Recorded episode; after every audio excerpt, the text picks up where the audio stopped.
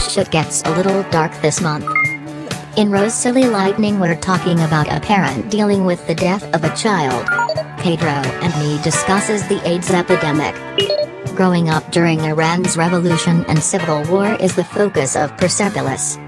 We finish with Fun Home, Alison Bechdel's tale of coming of age and the suicide of her closeted dad. We're getting personal with a month of autobiographical comics.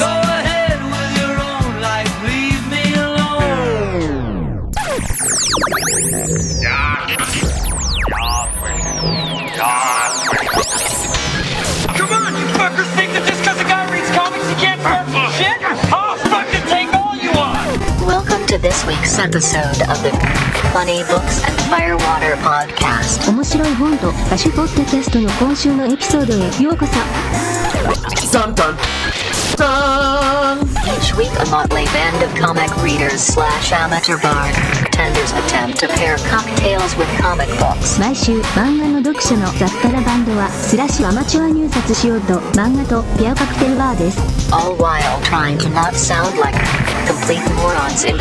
全ての中にしようとして音ではないような完了プロセスで性能です。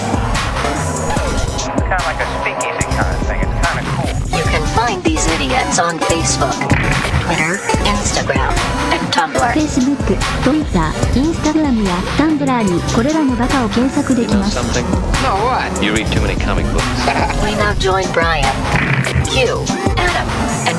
我々、ニコン参加ブライアン Q アダムとトト I'm too sober for this shit. Please, not with the accent. Oh, I'm not going to do the accent. Not with the Why? accent. Are you trying to side with Q on the accent? Is that how this is going now? Yes. A little bit, yes. Everyone should. I, I don't know if everyone should. I mean, Everyone should side with me on this. wow, I just feel so betrayed. Just so much hate on the accent. Okay, well, fine, accent free, you jerks. Uh, welcome to episode I don't remember. And this week we are reading from Judd Widnick from, is that right? Winnick. Yeah, Winnick. Yep, From the Winnick. Real Winnick. World, season three, San Francisco, with the infamous Puck. We're reading Pedro and Me, um, another one of our books from our, uh, you know, autobiography collection that we are doing this month. This one I feel is a far more positive read than last one. Not necessarily to say that it's happy-go-lucky, but it's I felt like it was a little bit more positive than last week. But we have not only our standard accoutrement, but we do, as promised, have a very special guest. So we'll start with him first. Our very special guest. Welcome back, returning champion. We have Andy. Hello. So glad to be here and to be talking about the real world, uh, or uh, Pedro and me, I guess, uh, specifically. Uh, I'll, I'll go into my my very uh, my very strong connection to this and, and the source material once we get into it. But Okay. very glad to be here. Sounds great. Uh, Andy's partner in crime, who is with us every week, and except for the weeks that he's not, we have Adam. Hey, that was only like two weeks. I know. I just, I just wanted, in case this was brought up in a court of law, I wanted to be like, eh, he may not have been here at least once or twice. no, yeah, sure, sure, yeah. Hey, everyone, what's up? It's Adam, uh, uh, right with uh, Big Shiny Robot doing movie reviews. Also, uh, I said with Andy, we're, we're partners in crime over board as hell. Uh, and we all got to see Logan, so you haven't yet. Oh, yeah. Um, Uh, but yeah, come see our stuff. And uh, upcoming FanX, uh, I'll be moderating the LGBTQ Love is Love is Love panel. So uh, that'll be Saturday, uh, 5 p.m. at uh, I think uh, room 151G. And I'm really honored because this year it's a it's a much smaller show, uh, so they only have three panel rooms. And the fact that they put me on one just is really cool. Um, so I'm really excited for that. And I'll be there with uh, my fellow film critic Caitlin Booth, uh, our buddy Lucas Fowler, and it should be a lot of fun. So. I love Lucas. I was having a conversation with him on uh, Insta- no, on Facebook the other day. Uh, he's, he's a great dude. I was giving him vacation advice, but uh, uh, yeah. Oh, yeah, that's story. right. 'cause, yeah, he was heading down there. So yeah. Yeah, or he's, he's discussing some things, so I For, will uh, have to. for- well, yeah, well, rah, rah, rah. Yeah, yeah. Yeah, he's interested in a certain location in which I work on my day job. And of course, um, our other returning champion, we have Q. Hi, I'm Q. Um, I also have pretty strong connection to this book. Um, and um, yeah, I'm doing things. I'm in, currently in the Tempest. We're gonna have auditions for um, Sister Act the musical pretty soon. And uh, as I said in our last episode, we just announced our, our upcoming season. I'm gonna be working on um, a couple of those shows too. Q, who, who are you playing in The Tempest? Um, I'm playing Stefano in The Tempest. Very He's the fun. drunk butler. Yes. Very good. Very Yes. good. Speaking of typecasting, we have Todd. Hi, I'm Todd, back again. And typecasting, thank you for that. so, you can find me here on the Funny Books and Firewater podcast, doing my best to bring everyone down for last week. so, there we have that. And then uh, you can also find me as um, Adam's mandate when his husband is too busy. Yep. So, Or I'm just- his or- backup. Just doesn't want to go because he gets to choose what movies he gets to see, and I don't. Uh, Yes, yes, yes. So I make a great second string. So, and I appreciate that. Thank you. Um, yeah, that's about all that's going on with me right now. But I do have a question for the two of you, Andy and Adam, a little bit later. So we'll come back to that from that movie, Logan. So, okay, that's it. Okay, and uh, I am uh, I'm Brian. I'm a sound designer in Southern California, as, and as of this recording or as of this release date, I am a few days from being traveling to Utah because this is going to come out on about the 13th of March. Yay! Uh, so uh, we're a few days before my birthday and a few days before Todd's birthday. We'll both be old men. Hooray! And then in April, I will be in Logan, Utah, but I'm guest lecturing. I don't really know if anybody comes see me there. But this summer, I should be at the Old Lyric In and Out. I, I'm, I get to feel it's going to be weird because I'm going to be like flying in, mixing a show, flying home. You know, like a couple times. It'll be it'll be interesting. But uh, I'm deliberately arranging my schedule so that I will be. No, Todd, you should not all come and heckle the lecturer. Thank you very much. Um, but uh, I'm, I'm gonna I'm trying to arrange my schedule. Well, I'm, I'm making sure I arrange my schedule so that when Q is in Utah, we can have a big party. Yay. Um, I'm gonna try to convince Steph to bring out her chillins as well, so that you can hang out with all those little crazies as well. So, anyway, that will be fun. We'll, we'll celebrate Pioneer Day in style, kids. This week, we are doing Pedro and me, as mentioned beforehand. Uh, and so, Andy, uh, you may not have heard, but what we've basically been doing is we've been kind of trying to give a grade, like sort of a preemptive, like, hey, we'd recommend reading this because we realized that we were talking about these books and spoiling the hell out of them before we ever said whether or not we liked them or not. So, as a as a listener, if you wanted to actually know if you should read this book, we'll kind of give it a grade. So I'll give you a chance to think about that. So A essentially is go out and buy this book right now and read it. F is uh, the pro, um, or bo bo bo bo bo bo, um, which is you know avoid at all costs. And you know sort of standard grading procedure. So uh, grade wise, we will start with uh, we'll we'll start with Q. Um, I, uh, and again, like Rosalie Lightning, it's kind of like um, you don't need to drop everything like A plus. You need to go read this immediately, but I would highly recommend it. I would give it a B plus. Uh, uh, 'cause, uh, I mean, if that's the scale we're sort of going. Yeah, no, on. I, I understand that. Yeah. Uh, Adam, what, what, what's your grade? I, I'm kind of right with Q. This, you know, we, we did Rosalie Lightning last week, and this is uh, while while still dealing with very intense and somewhat depressing subject matters. Yeah. It was a lot more lighthearted. Uh, it was, you know, you've got the the focus was more on. I mean, yes, the, it was very very important to talk about the fact that um, Pedro was dying of AIDS, uh, but and that he was an activist for it, and that he was going out trying to change the world in the time he had left. Uh, but the main focus really is the friendship between you know Pedro and Judd, and that's uh, and, and it, it was really fun because well, I'll, I'll go do it later. But yeah, it was. I would say it's a B plus. Go read it. It's it's really really good. Uh, it's definitely a bit of a tearjerker, uh, but it's not one that's going to like just crush your soul and you're not Yeah. going to spend five hours reading it. I, I actually went and read it when I was at brunch today, so it's.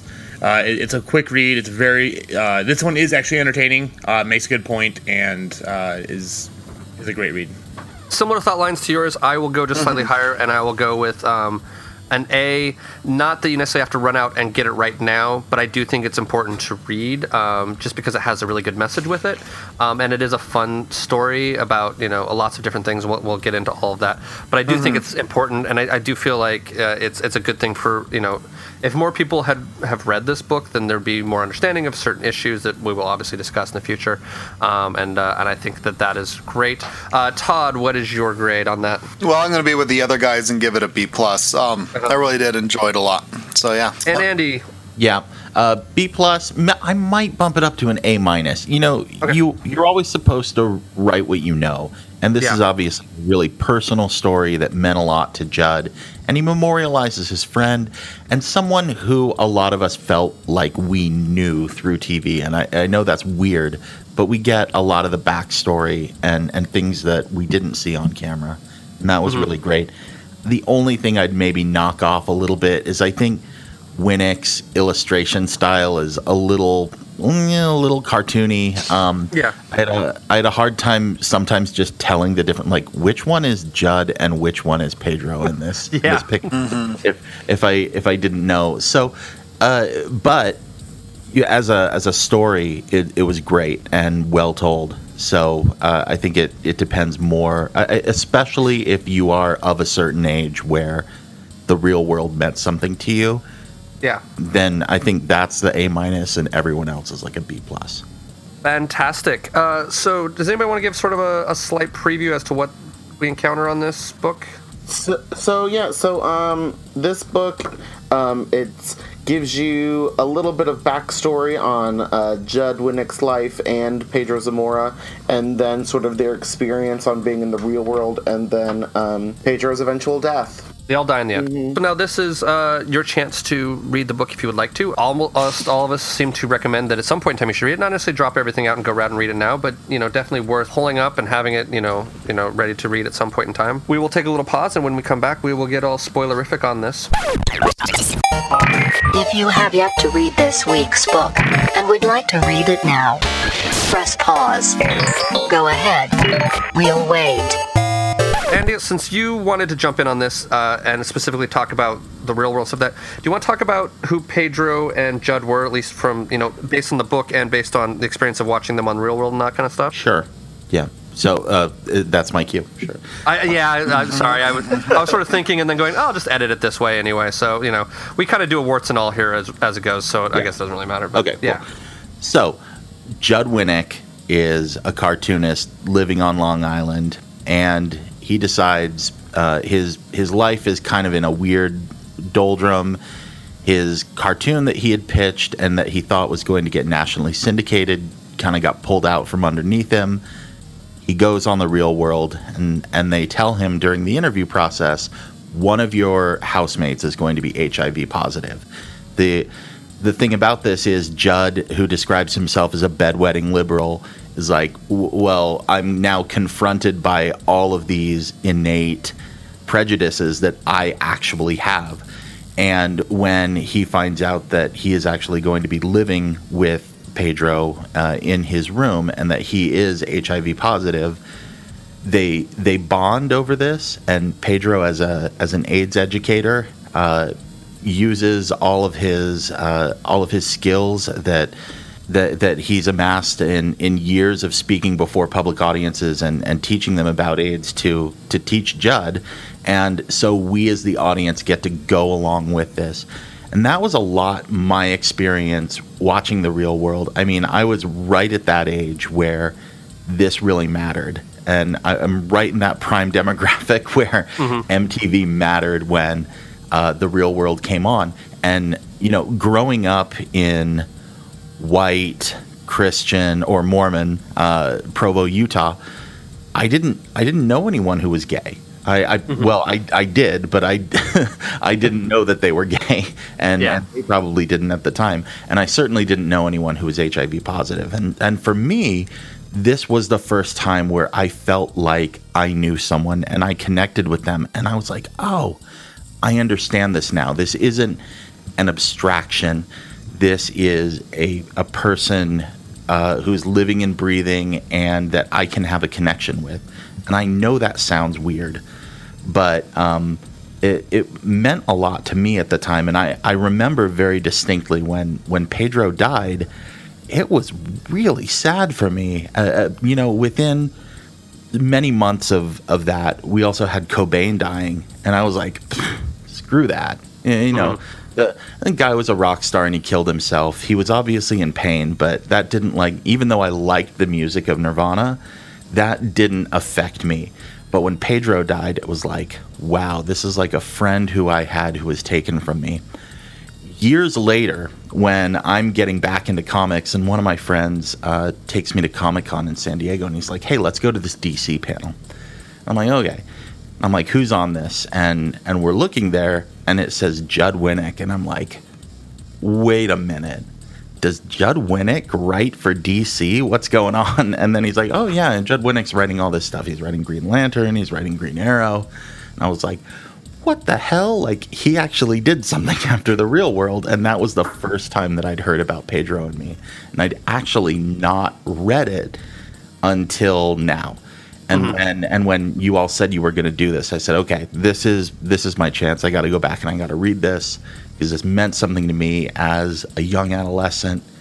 And let, let's let's go back and check this out. So that was really cool and a great experience for me. I really loved it. And Q, you kind of recommended this. Um, I mean, what was your thought similar to to why you recommended this? So, I mean, one of the reasons that I recommended this was because, um, again, I was a huge fan of the real world, and you know, I'd I didn't um, obviously watch it when it first came out because I was not old enough to watch stuff like that. Um, but um, I started watching the real world. I want to say in like 1999 um, when we got cable TV and you know before MTV had all of their other random ass shows they would just do big long uh, marathons of the real world and I just remember like staying up like all night one night watching the entire San Francisco season. And you know I was still in high school still in the closet and all that stuff. And it you know watching the, the, the first season of the real world where it really kind of the, the first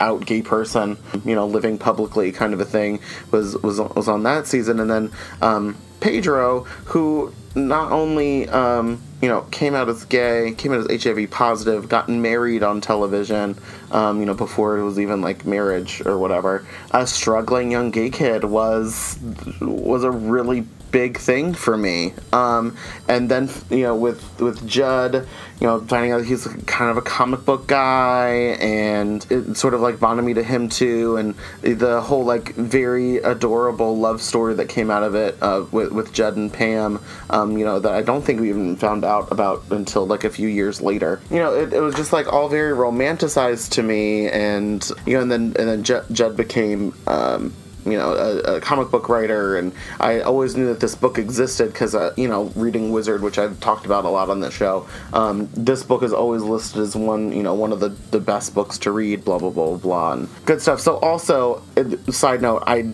did not know this, but as soon as uh, when I was reading it and I read the part where he had this, um, roommate named Brad, I was like, wait, didn't he live with Brad Meltzer, the you know the o- other comic book writer and also author of, of other books, and and I you know I didn't even think about, it, but ju- reading the thank yous, it was him, and I was like, oh my gosh, like it's such a weird small world. Brad Meltzer, why Well- is his name familiar? Um, he wrote Identity Crisis. He does like a bunch of uh like it was the same guy I'm thinking of like a lot of political like novels so, and stuff. So, so, so he's written a lot like of the political zero, stuff, zero hour, he's zero also game. read, uh, or he's also written um, a bunch of comic books. I think if I remember correctly, uh, Adam, you may be able to know if I'm right or right, uh, wrong. Isn't he the guy who they have like a TV show called Decoded, where they kind of do almost like um, they, they go look at like a mystery similar to like it's sort of like a MythBusters, but closer to like the Da Vinci Code or um, National Treasure. Like they look at some sort of like pseudo conspiracy and they go Yeah. talk to a bunch of experts. Is that the Mhm. same guy?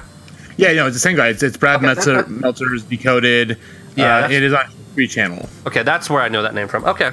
Yeah, and, that's and one of the cool things when when I went to Comic Con and they were on this panel, they were both on there and they were talking about how like they used to stay up really late at night and smoke weed and uh, bullshit about Smoke cool weed every stories. Yeah, cool uh, bullshit, cool stories that they would write in the DC universe, and now they're like, oh yeah, we we totally did that. That's what this Teen Titans. Uh, Yeah. it came out of that or you know Yeah. what whatever it was it was then i was like that's so weird and really Yeah. really cool So I'm going to throw in, from my personal perspective, my mother had MTV blocked most of my growing up, so I didn't necessarily really watch MTV um, until like I think I caught th- this season, as like Q said, one of those blocks where they they showed a lot of it.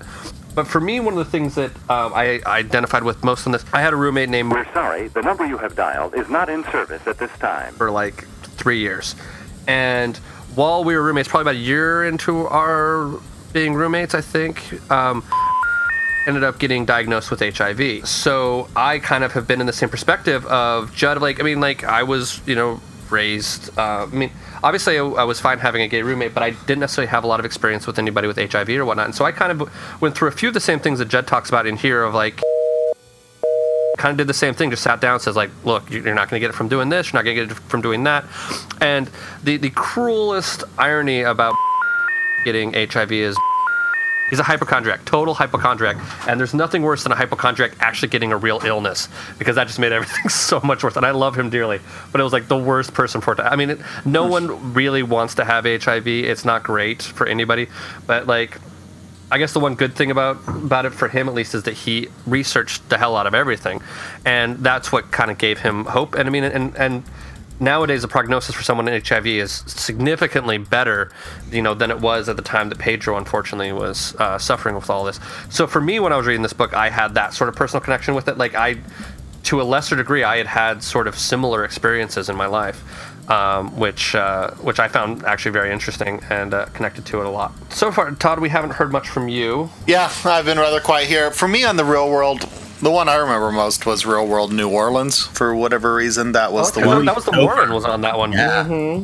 Yeah, the Mormon was on that one. Wow, see? And, and it was also uh, the same season with the um, the guy with the boyfriend in the military was all don't ask, don't tell, and they had to blur out his face. Oh, yeah. that's right, yeah. Yeah, that's true. Mhm. That was a really good ass season.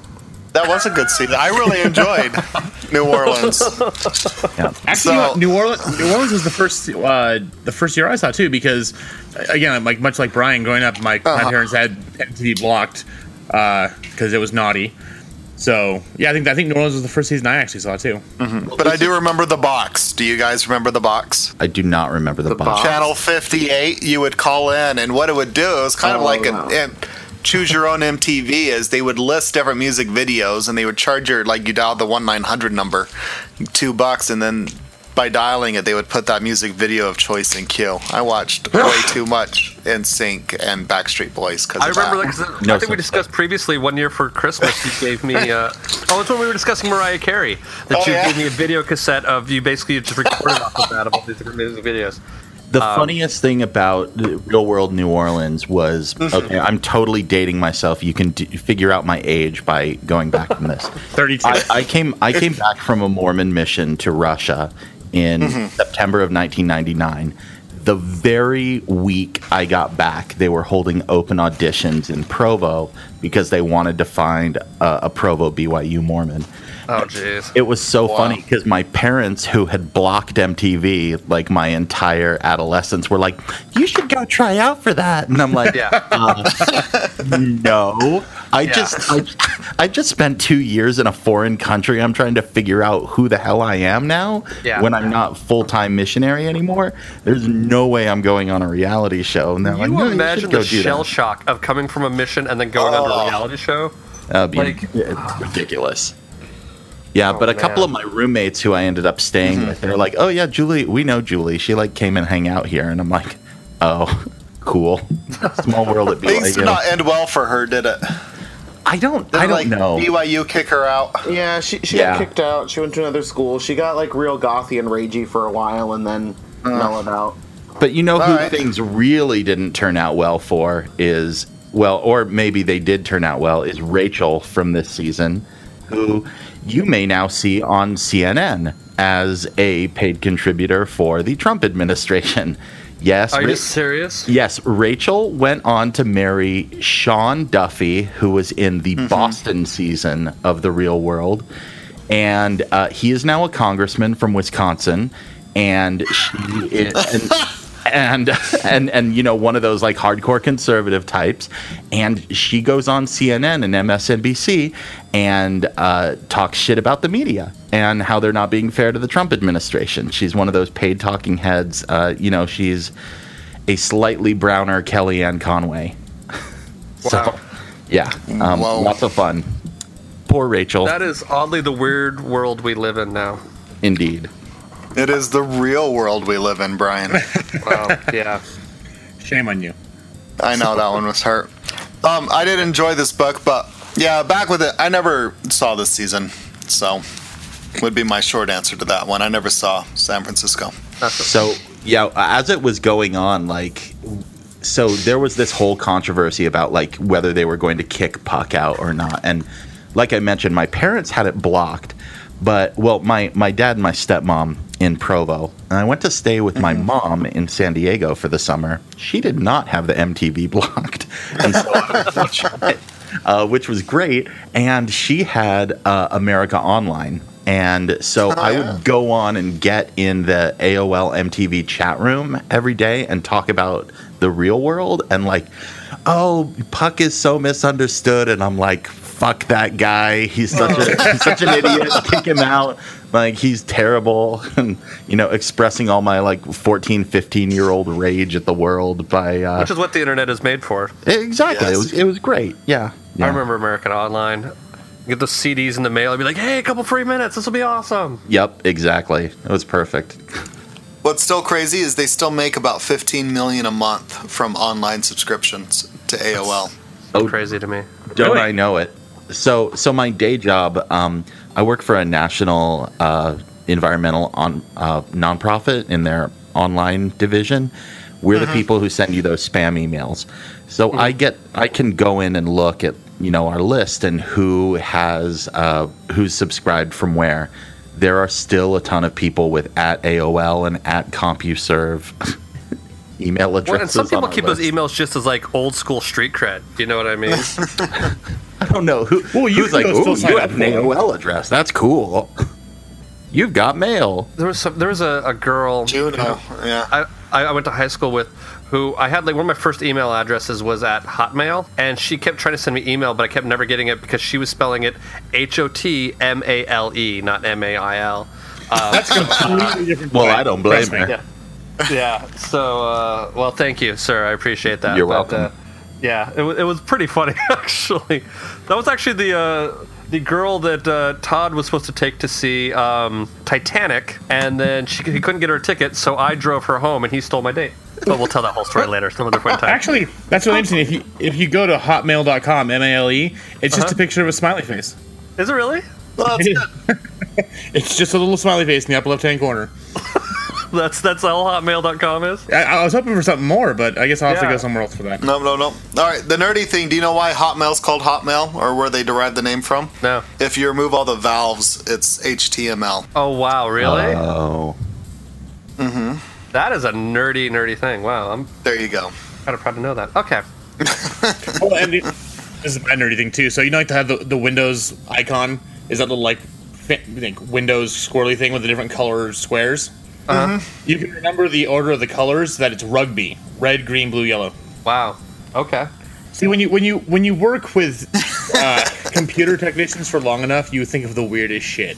Because you're sitting you're sitting there waiting for a program to run to take like this th- this person who's had like fifty thousand viruses from looking at gay porn come in, and you got nothing else better to do. So you're like, oh, I wonder what we can do here. Well, let's make acronyms out of the Windows logo. Sort of like how I always remember to, how to solder an XLR is uh, George Washington Bridge, or ground, white, and black. That works. Also, kids, if you're ever trying to wire something and you want to know what wire is hot and you're never quite sure, uh, hot shit, red hot, or white hot. So it's either white, brown, or um, uh, red. Um, typically, that's that's how I remember that. So there you go. There's some useless things. All right. And my But dog. what is if you're like a person who likes to say things are cold as shit? Yeah, that becomes a problem. Uh, but yeah. So, anyway. so anyway, back to Pedro and me. So, so go. So my thing was like I, I wasn't allowed to watch MTV at all. I mean, like here's the funny thing was like my parents had the channel blocked, uh, but I was the one who programmed it and put the password in because I didn't know how to do it. so, so th- this is um, so yeah, I did sneak MTV because like we could watch Ren and Stimpy, but we couldn't watch The Simpsons. I'm still trying to figure out how that one worked because Ren and Stimpy was one of the dirtiest cartoons ever made. But yeah, I, I didn't get into the r- real world or anything until, like I mentioned, with New Orleans. So I kind of went back and caught this season later, later on. Uh, but yeah, this is. I mean, I, I was going through the list while we were talking, looking at the different because like we're what 33 seasons in now or something like that. Are they still doing that show? Yeah, no, it's it's uh, it's where are they right now? I didn't even know they still did that show. I don't know. The, the, the last one that I watched was DC, and that's just because I would see them around town. They are currently in season 32, and it's in Seattle. Has it ever been in Salt Lake? Uh, no.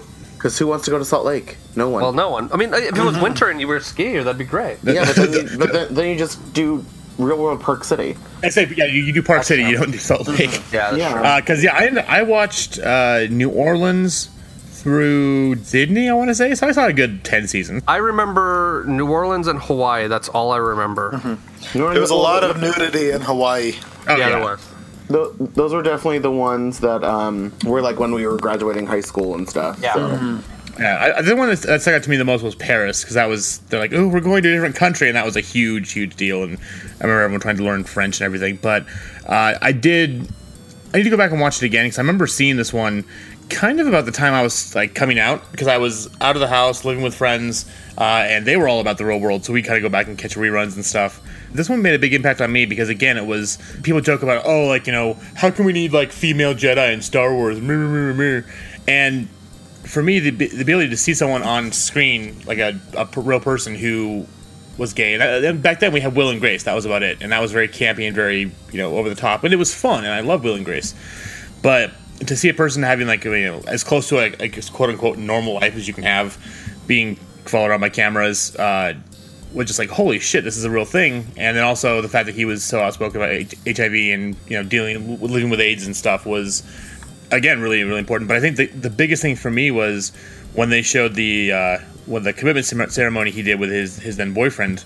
Um, that had you know even at that time you know almost 10 years later that still wasn't something that you had really ever seen on television. Uh, and the fact that you had this little you know this uh, this tv channel devoted to degenerates as my parents used to say. Uh, and, and to a point that was kind of true but uh, being in a sense you know especially when it aired in the 90s being brave enough to be like hey fuck it we're gonna do this and if you don't like it don't watch it. And that was that was a really, really important thing to me. So uh, when you mentioned we're doing this book, I, I had no idea what it was. And it was funny because I mentioned to Andy, hey, we're doing Pedro and me. He's like, oh, cool, I really want to be a part of this. I still didn't know what it was about until I actually went to go order it. And I was like, the fuck, this is about the real world? Is this the right book? And so I text Brian and I'm like, is this the right thing? Is this the real world thing?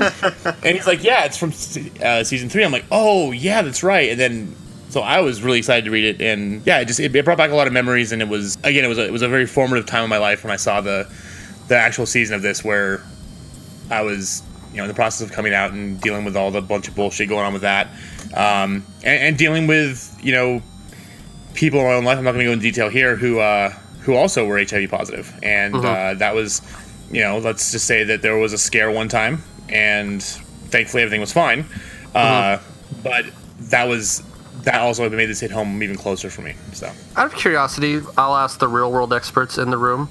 In this season, and I think in some previous seasons, like they talk about the, the uh, Pam, you know, actually still being a med student, and Judd had a job, and a lot of these guys still had gigs. That didn't seem to be the thing that stayed So- with real world. so- Eventually, they sort so- of just started hanging Yeah, out, right? th- So, so at first it was just okay. So you guys just kind of all live together, and you guys are gonna, you know, live your lives. And then they found that in order to sort of like create drama, because in the first in the first few seasons, like the drama sort of created itself because it was like all it was all new, and you know people's personalities didn't quite get along. But then eventually they found that people would were, would get they were kind of boring so they would like create things so like they all had to go work at a certain place together or there was a project that they had to do or you know, something weird like that so uh, uh, i mean they would try to change it up every season like the biggest one was uh, the biggest complaint came from the london season because like everyone pretty much just laid around that Mhm. entire season. If you're to watch it, like it is so boring. So they were like, "All right, we got to shake it up. Like you know, we got to keep doing all. You know, we, we, got to find something to do." And then eventually, when they did the Vegas season, and like they just saw like how crazy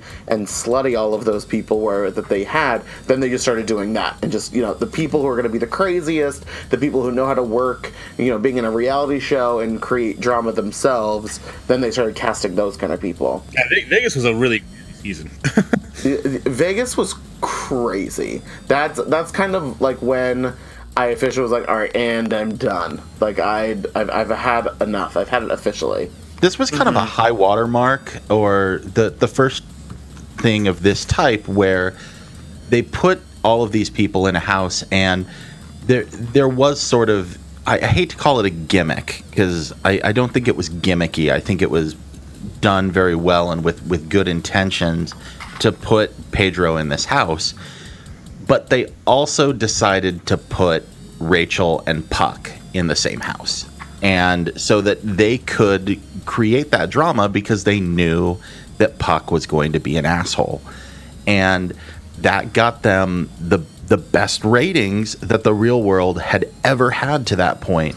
And I think And- reality. And if you watch seasons one and two, there is crazy drama. And in fact, real in season two, one of the roommates gets kicked out because he attacked another roommate. Yeah. And Puck was still, you know, a higher rating than that was. Yeah. Well, because he, I think because he wasn't making anyone unsafe, he was just obnoxious. And that was the kind of drama that they wanted to see that would make everyone talk about it. It's like, oh, Dom got really drunk and like did stuff that was not cool at all.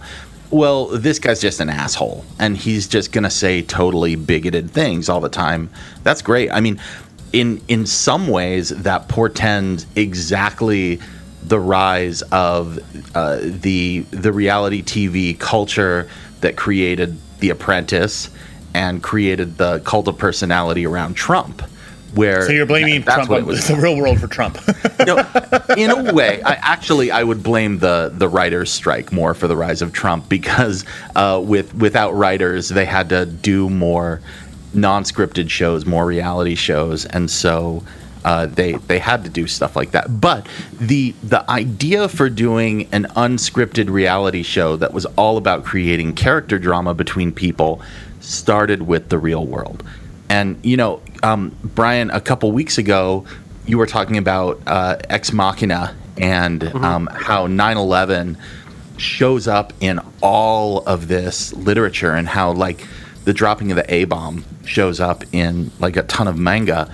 Um, I feel like this is that same sort of like monkey touches the monolith moment where it's like, oh, this is a thing we can do on television and tons of people will watch it and it will be it will create this giant cultural touchstone and that's Mhm. why we're still talking about it 25 years later Well, and there was so much that came after this. I mean, because it was, I mean, there's Real World, and then there was what Survivor, and Rules Big and- Brother, and, and Road Rules, and uh, I mean, all that stuff. Oddly enough, I mean, back when they started, I, I, I do somewhat remember there being seasons where they didn't actually do much, like they just kind of hung out and around. And I remember at those points in time, I remember preferring Road Rules just because they actually seemed to be doing something. Well, yeah, You well, know? yeah, because like th- that was more of the adventure show. Though that was Yeah. um uh.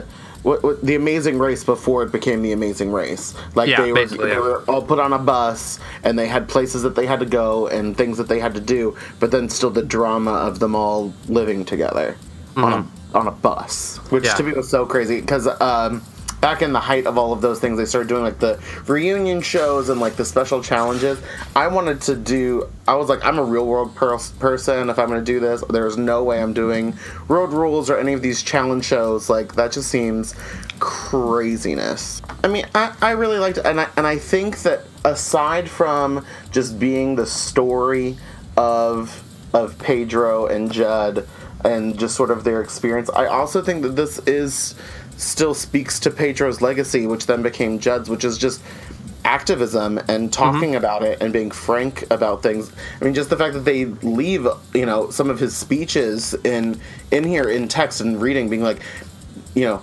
Do you don't do anything that you're not comfortable in doing, and you are worthy, and you you know you know, and sort of like the lesson that Pedro learned, um, growing up, you know, tr- seeking uh, love in the wrong places, kind of thing. And I, I so I still I feel like this is still something that um, you can still learn those lessons from and learn about AIDS, learn about HIV, learn about um, you know sort of like the, the consent and um, protection and not just you know anyway whatever. Uh, No, you're absolutely right, and it's it's so important. And I, this is probably a unique experience for me. But I turned around after reading this, and I tried to give it to my 11 year old daughter, and I'm like, you should really read this because now some people might say, well, that uh, there's a lot of material in here that's too adult for her. Well, I don't think so. I mean, she has a friend who has has come out and said, "I I'm bi," and like that is important to her. And I'm like, good, we accept your friend. and there's nothing wrong with that, and that's great. But if any of your friends are getting into anything, I mean, they're 11, but that's mm-hmm. also the time when it's most dangerous because they don't know anything. And damn if the Texas public school system is actually going to teach them about safe sex. They're not. Yeah. So it's like, here's a fun comic book that might actually get through to you when you're not paying attention because it's just a great story about friends on top of that. But there's important stuff in there. I think one of my favorite news stories from the last couple weeks was uh, about.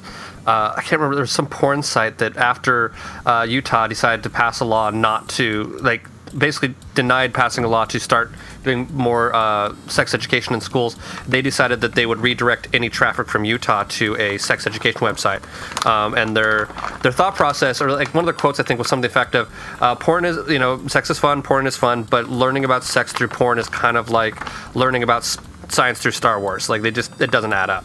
Uh, and so like I, I just kind of love the fact that there was a, a, a porn website with a uh, enough you know moral backing to stand up where the state of Utah government could not. Yep, it was uh, X Hamster. Because I remember Which I've never heard it. of before, but you Neither know. have I, but I thought it was hilarious. yeah, it was amazing. Googling X hamster. Uh, the the best quote I've heard was on Crazy Ex Girlfriend a few weeks ago, where she said, "These depictions of sexuality have as much to do with a healthy adult sexual relationship as the Avengers does with being in sixth grade." Now, what does that tell you? And the kid's like, "Sixth grade's gonna be awesome." yeah, right. If only I would have known. I'm trying to think. I mean, what else? Is there more stuff we need to topics in here that we haven't broached yet? I'm trying to think. I mean, not not really. I mean, it it's still a very it's still a very personal tale, but it then it makes you feel like related inside, and and uh, like it ma- makes you feel like you're still a part of it. And also, we kind of mentioned it before. I actually like the way that Judd Winick draws. Um, I, I I feel like it's because it's also based on real life that the characters still look like real people, but it's not like it, it- it's not gritty. It's not you, you, you know it. It's not supposed to make you feel anything. It's still supposed to make you feel comfortable, I guess. In it, even when it's talking about difficult subjects. Something that I also kind of liked, which is, is kind of sad, is that um, as um, Pedro is dying, you actually see less of him, as though Judd is wanting you to remember him the way that he used to look, and not Yeah. and not the way that he ended. Um, there's lots of silhouettes, lots of faraway pictures instead of yeah, just like regular pictures of him, and and of course like the the shocking image of when Pedro got shingles, um, Mhm. which is which is also very jarring. Um, but yeah, I I, I I really like I really like that. I, I do have to say one of the things I did kind of appreciate in this book was it's a weird thing, but for me I liked it was the frank thought process at the very beginning of the book where he said, "Well, you know, if I go in real world, that'll get me at least a little bit of fame to try to help further my career." Like you don't necessarily always hear people being upfront honest about, you know, hey, this will help me out in one way or another. Mhm. Most of the time, people just want to be famous just to be famous, and I kind of a I like the fact that he had. You know, a career path in mind that thought, well, this could help me out potentially. But B, that just the frankness of being able to say, well, yeah, I, I joined it because being famous would help my career in the long run. You know, So another thing that you know we were kind of were talking about when we were doing Rosalie Lightning is um, that uh, again this book makes you feel a little more comfortable, even though it still deals with a serious subject matter, and it, it again it's not as gut wrenching as Rosalie Lightning is, and uh, again I think it's part of it is the art style. Again, it's making you feel comfortable. It's making you feel yeah, it's it's, it's not harsh and. Um, the, I also feel like the more linear storytelling um, helps as well. Um, it's not that sort of stream of consciousness in the mix of it, kind of a thing that Rosalie Lightning is. It's okay. This has been a few years. I still feel like this story needs to be told, and it, it, it definitely is planned. Well, and this also is is, is more mm-hmm. universal in the sense that, like, you know, we even those of us who, up here at this you know table talking who haven't maybe been as familiar with the real world, at least know about it. You know, they they, mm-hmm. Yeah. they remember, and I'm sure like if you mention like, oh, remember there was the guy. The, the guy in the real world back in the day who had AIDS, like everyone at least has heard about it, and I'm not trying to den- denigrate him as like, oh, that dude with AIDS. That's not what I meant at all. But you know, you, you mentioned it in passing, and people are gonna remember that. Uh, and the the important thing with this book too is that the message that Pedro is trying to get across is still just as relevant today. I mean, we're you know we're, we're living in a world where HIV isn't the death sentence it once was, uh, but because people think, oh, if I get HIV, I'll just take a pill and be fine.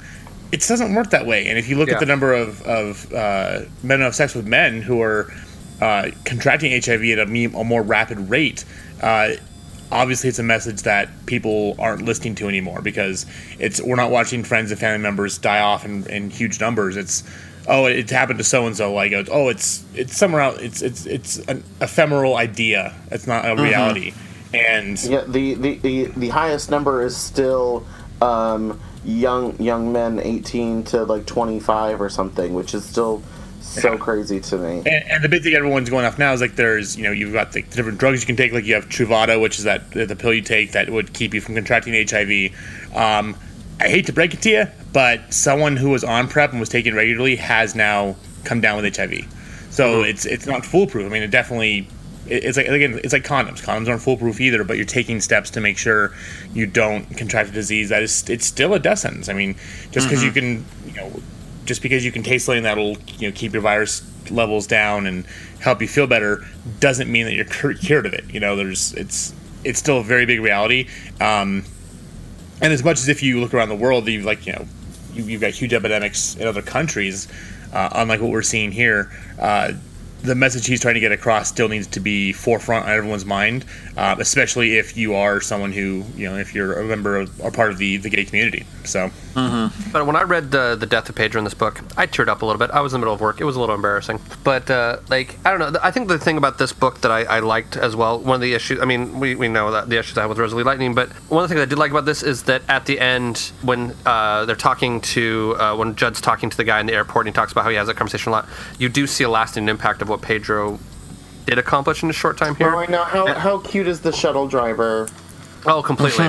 oh, you know. So like, I mean, there, there, and I, I, I like that bookend of the shuttle driver. I thought that was very well written. But like, just that that sense of yes, he died, and that was very sad. The impact that he made was huge. Like, there was something very touching about that. Not that he was a martyr so much as that he just, you know, kind of made the most of his opportunity. You know, which I, I, I quite liked as well. Adam, what's your what's your kind of final thoughts and opinions on this? like I kind of said before, it's just, this was I, I didn't realize what it was about until you know about two weeks ago when I mentioned to you like which one what, what is this what are we reading, um, it's fantastic. I mean it's it's something I would highly recommend. Oh, like Rosalie Lightning, it is making an important story and telling a very something important people need to hear, uh, but it's not quite as dreary and dark as that, despite having dark moments. Uh, but yeah, it, it's something that people should read. I think Andy hit it perfectly on the head, saying like you know to his daughter, like you should probably check this out because there's important things in here um, that you should know. And and some people might go out there and be like, well, how you know, blah blah blah. Like you know, how do I have this conversation with my kid about you know gay people or sex? I'm like, if your if your kids are old enough to the point where they they should be they should be knowing about this, it's not that hard of a conversation unless you make it hard. And if you're sitting there wondering how to talk to your kids about gay people, maybe it's your own prejudices you need to worry about, other than what your Yeah. kids would think, because uh, people don't people aren't born with those. They're they're taught by the people around them. So. Uh, I, I I could easily see yeah for you know 11 12 on up uh, definitely like in you know middle school high school uh, just it's it's really well done um, and if you were one of the ones who remember seeing the real world even back when it was rerunning, uh, it even feels more poignant so Cool. Uh, Todd, what are your thoughts? I really enjoyed this. I mean, much like Ro- as much of a downer as Rosalie pretty much was throughout, this one did. The sweetness comes through in a lot of ways, and I really enjoyed that aspect of it. And though sad and whatnot, it is better rounded in a lot of ways. So, on your point there, I really did enjoy it. I mean, I don't have a lot more to add overall to it, but it, it, it is an interesting connection. And I was thinking about everyone knows real world, but I'm almost tempted to ask my brother kid if he knows what real world is, and I don't know if he does. I was surprised to hear that it's still on, but I also am no longer the target demographic for, for MTV. Right, and I guess question: What is the target demographic for MTV at this point? I don't really know as much as that has moved, but I did enjoy it. It was nice. It was um, you can really tell the author when he he wrote it as a bit of a love letter to this beautiful thing you had, and he wanted to share it with others, and that was probably the most heartwarming part about it. So I thought it was really good. So Q, thank you You're welcome. in that regard. Thank you, Q. I appreciate it. So this one I really enjoyed. So, yeah, that's about what I have to say. Q, do you want to give uh, your thoughts? So speaking of, you know, telling your kids about gay people. So I, you know, we're at the age now where a lot of our friends have kids or, you know, other, you know, have have kids and so last night was our um theater's winter meeting and I got all dressed up in my fancy green wig and throwing some pink lipstick and um, my, my my friend's uh, four year old came up to me and she said said why are you dressed like that? And I said dressed like what? She said so beautiful. And I and I said because you know I want to feel fa- I want I said 'cause I wanted to feel um, fancy. And she went well where's your real hair? And I'm like well it's underneath here. It's it's a wig. It comes off. And she said well where are your real shoes? And I'm like well these are my real shoes. You know I don't wear them all the time but you know these these are my real shoes. And she said oh okay. Yeah that is that everyone that is a how to have a conversation about drag queens and gay people with a four year old Yeah. Um, my wife, sorry, with that also, my wife works at a school and she has a trans student, and they did a middle school camp. And the student opted to out themselves as being trans. And that was pretty much the reaction from them. And they were like, oh, so like, you identify yourself as a guy? And she's like, yeah. I was like, oh, all right. Want to go kick a ball? Yeah. um, and that was about the extent of it. So, uh, and I kind of already said what you know what I need to say. I, I, I feel like this is still it's a very heartwarming story. It is it is still very sad. So you know don't expect to being all like yay at the end. Um, but uh, it, it also still has a, a message that um, people need to hear about today. And I'll, I'll tag on to, to that, uh, and I'll Andy, I'll let you go last. Um, yeah, I, I like this book a lot. I mean, I, I talked about before. I had sort of my own personal connections, and I think part of the thing about it is, is that I think everyone has a personal connections to it. Um, I wasn't familiar with this season of The Real World as much. I think I probably may have watched it. I was kind of aware, roughly, of who these people were, but um, this book alone kind of helped me identify. Um, more with like Pedro and Judd and their friendship and whatnot. So like I, I kind of my only thing I want to say outside of what I've already said is that even if you haven't weren't a, uh, haven't watched that show or weren't a fan of that season, there's still uh, with the way this is written, there's still a valuable story and and you I felt very connected to these characters. You know, personality wise, all of it came through from the book because I, I I couldn't necessarily identify what the personalities were like from the show, but I feel like the book stands alone pretty well and uh, and I think it has a very important message and uh, and I, I think it was told very well and uh, at, at the end it does kind of give you this feeling of like how important Pedro really was and what and what his role um, in you know popular culture and in the conversation about uh, you know uh, being openly gay and, and being HIV positive and, and you know what that means um, and helping progress that conversation forward in society forward in that way. I think it's I think it's important. I think this book does a really good job of telling it.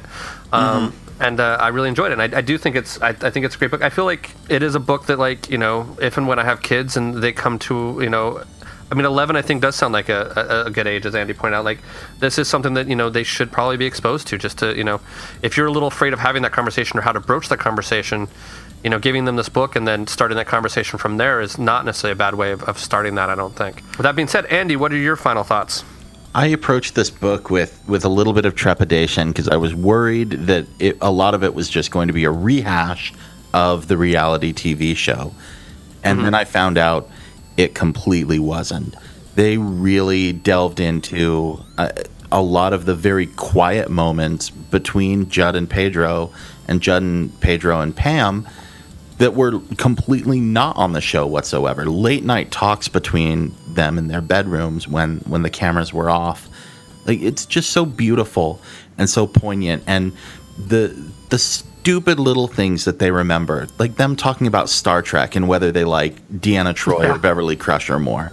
Uh, like but that's what you know your your friends are all about. And it was so beautiful and it was so real uh, forgive using that word but I, I just I really loved that. And and I will forgive this book any of its failings because it was so beautifully authentic so Mhm. that- I, I yeah it's great Fantastic. Does anybody want to jump in with recommendations? Go watch something happy.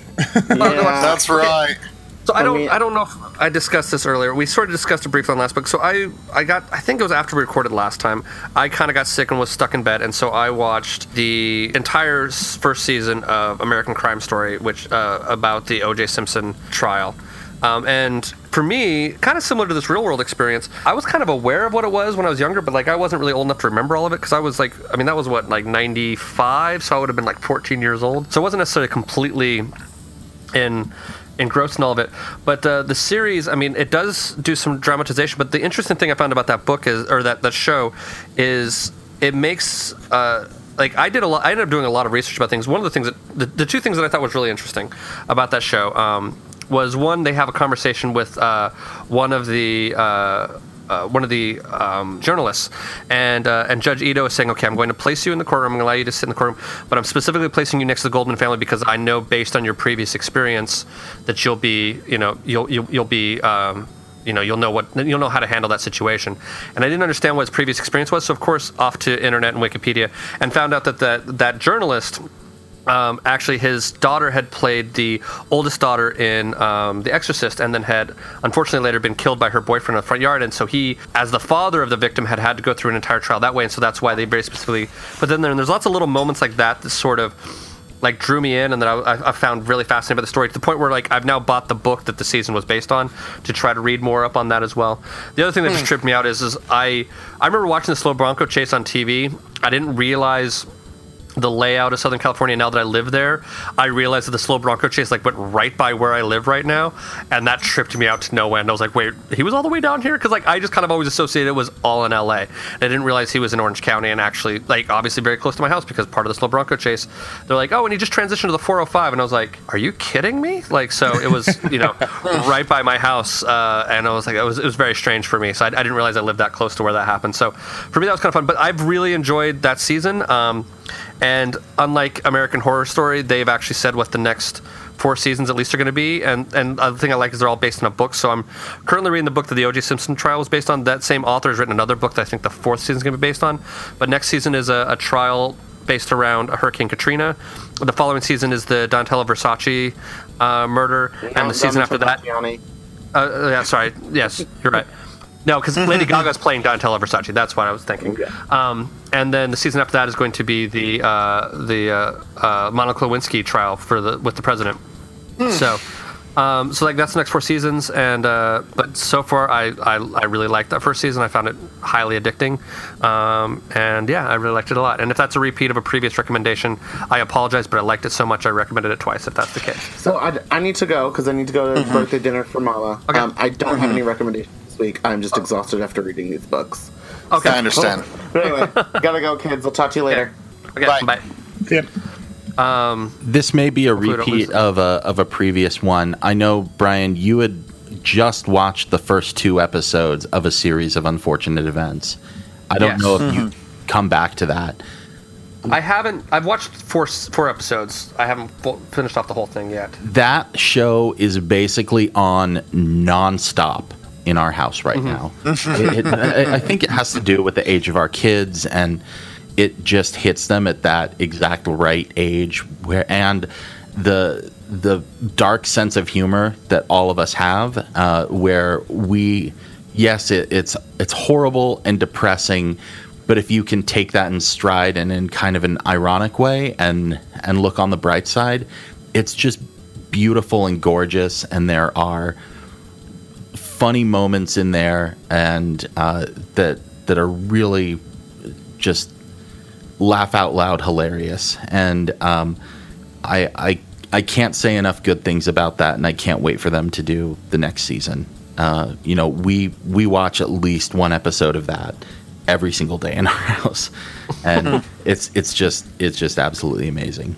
Go watch that if you haven't yet, especially if you got kids. Adam, do you have any recommendations? It's been out now for at least a week, but if you haven't yet, go see Logan. It's fantastic. That's about all I have. 'cause yes. it- again, I'm I'm kind of with Q. I'm these books wore me out. yeah, no, I get you. Uh, Todd, any recommendations? I do have one. It's somewhat related to the last one. It was a line mentioned in Rosalie Lightning, but the uh, Hayao Miyazaki film Ponyo.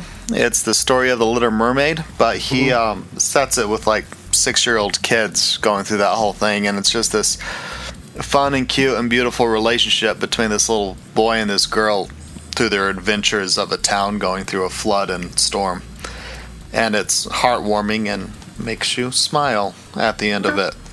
So go watch Ponyo, and then life will seem cheerier. That's that's what I have to say. So uh, next week we're going to be doing Persepolis. Uh, did I say that right? Yes, uh, about Sure. a girl who who grows up in Iran and then eventually moves to Paris. Um, it was made into an animated film in about 2007, I want to say. I might be lying about that. Sounds about Um, right. Sounds about right. Uh, but uh, yeah, so um, yeah, 2007 Cannes Film Festival prize is when the movie came out. Yeah, we'll be reading that next week. Uh, Andy, thank you so much for joining us. Thank you for Um, having me. Always a pleasure. Always happy to have you. Please come back anytime. Um, if anybody else does anybody else have anything, we good? Nope, I think we're good. I think we're good. So that happened. Thank you for joining us for this week's episode. This band of knuckleheads will be back next week with a new episode. Until then, you can find them on Facebook, Instagram, and Tumblr as Funny Books and Firewater, and on Twitter as at FirewaterCast. Go to funnybooksandfirewater.com for the most up-to-date information, as well as cocktail recipes from this and past episodes. Thank you for joining us. And until next week, support your local comic shop, tip your bartender well, and stay hydrated.